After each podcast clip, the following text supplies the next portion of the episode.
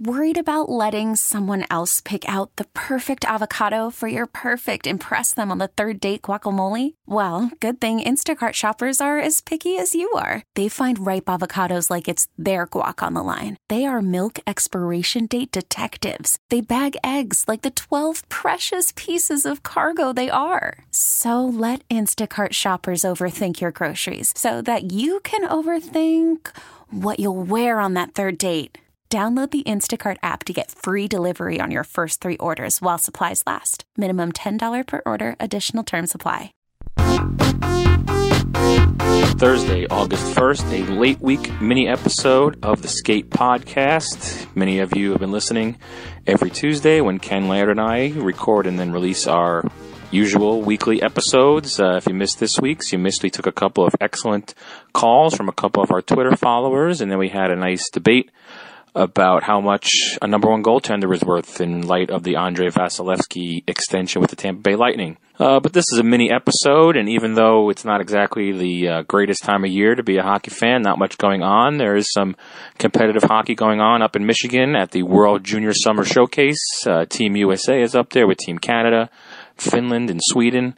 It's been some uh, pretty good hockey as those kids try to try out for their respective World Junior Championship teams. And one of the prospects that's really stood out so far is John Beecher, the Boston Bruins first round pick. So we've seen all the tweets, we've seen all the videos. Some of us have even watched some of the games on Hockey TV or on NHL Network.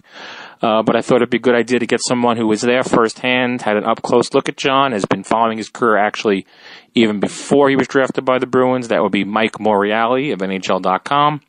He's been covering World Junior Championships, prospects, the draft for more than a decade for NHL.com.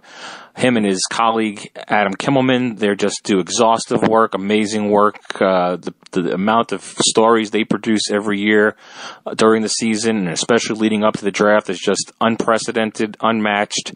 And Mike is just a really thorough guy, knows all the prospects front and back, and uh, he had some great tweets I thought about John Beecher, and so I thought it'd be a good idea to talk to him. And so here is my conversation with Mike Morreale of NHL.com. So yeah, so it seemed like um, it seemed as soon as I kind of reached out to you and, and made contact to uh, to do this little podcast. John Beecher scored a goal in the uh, in the first period of the U.S. game uh, yesterday, and uh, I thought that was pretty appropriate that uh, we kind of lined this up because you know a lot of talk and tweets coming out about Beecher this past week, and uh, so I just wanted to maybe get some impressions from you about him, and you know what what did you see in the few days you were up there in Michigan watching him? Yeah, thanks a lot for having me on the program, Matt. Yeah, no problem. You know, to, to me, to me, John Beecher deserved more playing time than he probably got in, in his draft season. Okay. Um, which is why, which is why I feel uh, he really um, you know, he really was uh, almost a steal in my eyes, uh, like the number 30 pick for the Bruins. You know, it's, it's really hard. It was hard to get playing time when the options over you include like a Jack Hughes and Alex Turcotte, uh, um, and players of that stature. But, but Beecher has a real nice skill set. He's fast, uh, he's big, and then short. He, uh, to me personally, I think he's the, the perfect uh, fit for the Bruins. Uh, I think he'll be a, a top nine forward um, in that system. He could go top six. He, he was playing wing and center um, at the World Junior Summer Showcase for the U.S. Um, he could play both roles because he's got that size. Uh, he's got that size about him. He goes about six three, two hundred ten pounds. He's a left-hand shot. Um, so, you know, those two seasons, I, I think with the, the national team development program did wonders for him last year. Sure. Again, you know, with, with limited playing time, and you, know, quite quite honestly, Matt, he, you know, he really didn't get top minutes on the power play either uh, because Mhm. you have those other great players ahead of him. So he had 15 goals, 28 assists, 43 points um, in 63 games for the for the program last year, which I thought uh, I think is saying a lot for his ability and what he the way he brings. But I'm telling you, every every coach and, and general manager, Right. scout that was present watching him really say that this, this kid for his size, the skating, um, his speed, is just so impressive for a player of that stature. Yeah, exactly. You know what I kind of like is that you bring up the fact that he was playing behind Hughes and all the the legion of players, so many of them that went in the first round this year, and I like the fact that uh, the Bruins in the past have made picks like this, and they've sold us on that type of notion that the player they're picking maybe didn't produce because they were behind people,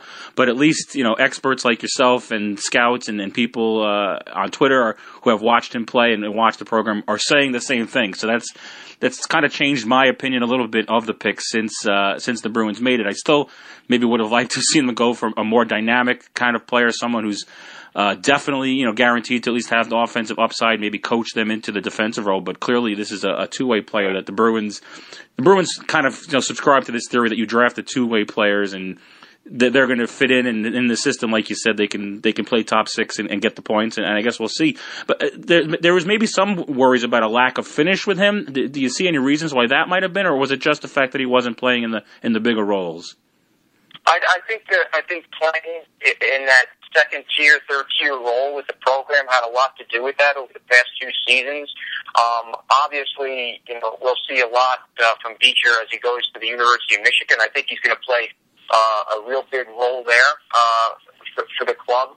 Um, you know, when I spoke to him and I got a chance to, to talk to him after uh, one of the games yep. at the summer showcase, Matt, and you know, he told me his, his strongest assets are his skating, his size, um, and, and his shot. He, he mentioned his shot as, as some of his strongest assets of a player. But then I, when I asked him about the areas he needed to improve, he said being able to make uh, quicker plays in tight, uh, being able to, to, to more effectively play away from the puck are two things that he's been working on to improve. Sure. But I'll tell you, you know, at the, at the showcase, and, and let's face it, we're in July, August here, um, so it's still early. He, he had the adrenaline shot, the adrenaline boost of, of playing, you know, getting on the ice and playing with his teammates and playing against another country. So there's all that to consider as well. But uh, you know, uh, you know, I believe you've got a player here that could be comparable, very comparable to a Blake Wheeler. Okay. Uh, where um, he's able to play in the middle. If you want to throw him on the wing, you can do that. Um, you know, he was, he's effective on faceoffs. You throw him there, but he's a big body forward. And as I said, you know, despite the fact that many would consider him to be a power forward, I also see that skill set where he can, he can, you know, if he takes off and, and gets on a breakaway, he has those, those finish, that finishing punch yep. about him. Does he need to work on all those other things, and particularly those areas that you stressed, uh, you know, maybe the finishes? Yes, of course. He's 18 years old, 19 years old, but I really believe that this is a player that's going to flourish uh, at the University of Michigan. He'll play big minutes there, top six role. There'll be a big guy on the power play, probably playing in the middle. Um, so for Bruins fans, I think you have a lot to look forward to uh, in John Beecher. Yeah, that's a great comparable. Having Blake Wheeler as a comparable, obviously, it resonates with Bruins fans, and you know, so many people, so many people are, ten- are tentative when you try to get them to compare. They always want to say, "Well, John Beecher is John Beecher," but that's that's the little bit I've seen of him in development camp and in this tournament uh, this week.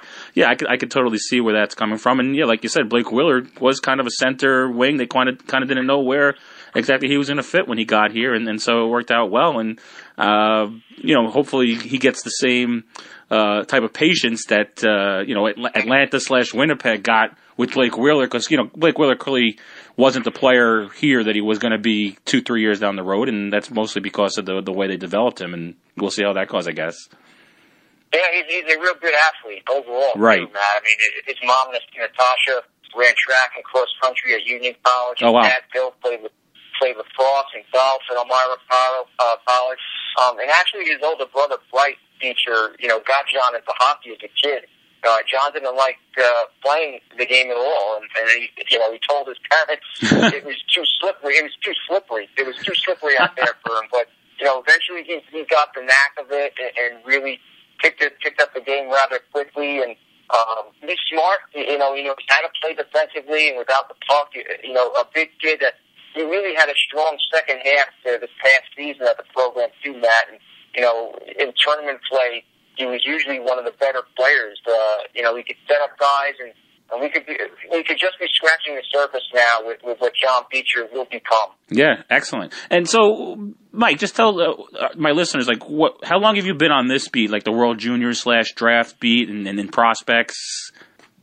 Yeah, so, uh, you know, when I first uh, arrived at, at .com in 08, uh, I was strictly, you know, doing the Devils coverage, um, and I did some draft features here and there, and, and, and then, you know, a couple of years later, you know, Adam Tillman, a colleague of mine, he did a little help with the draft coverage, so you know, I figured I'd dive in and, and, and give it a shot uh, because I enjoy it so much.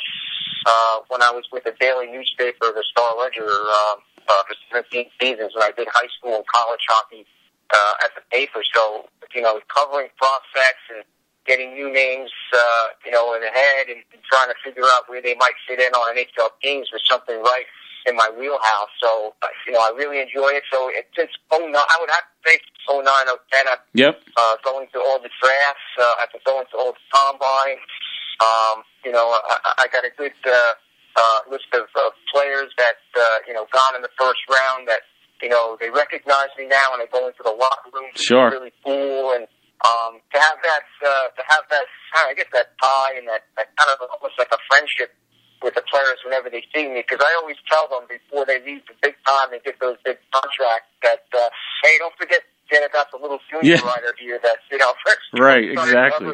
Yeah. Um, so, um, but yeah, you know, it, it's been a joy, man. You know, it's been fantastic. It, it's just nice because you know it's a good thing about it too, man. Despite the fact that you know, obviously I cover the Devils and uh, yeah.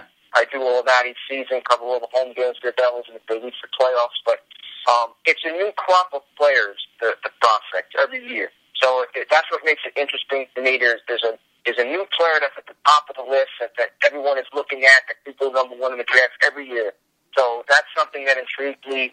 Um, to learn about these players, get their backgrounds is always it's something different. Right. Excellent. Well, I really appreciate you giving me some time here. I know you're between World Junior Summer Showcase and a summer vacation here, so I know that's always a hectic time. I know when I get off work and then I'm going on vacation, you have to get, you have a million things to take care of. So I really appreciate you giving me the time, and uh, maybe we'll catch up again during the season.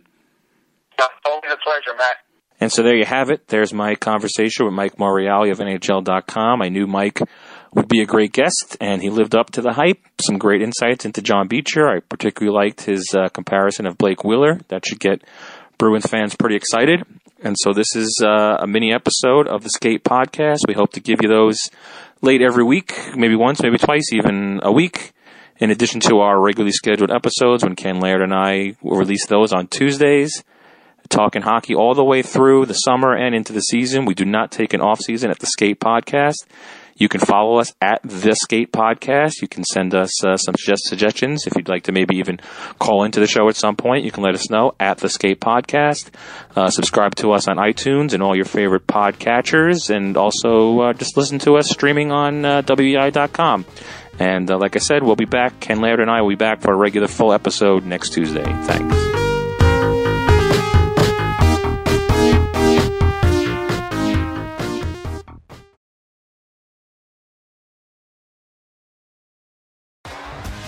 T-Mobile has invested billions to light up America's largest 5G network from big cities to small towns, including right here in yours.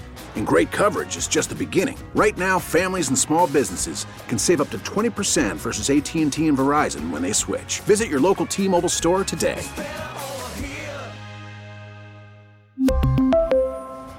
Plan savings with three lines of T Mobile Essentials versus comparable available plans. Plan features and taxes and fees may vary.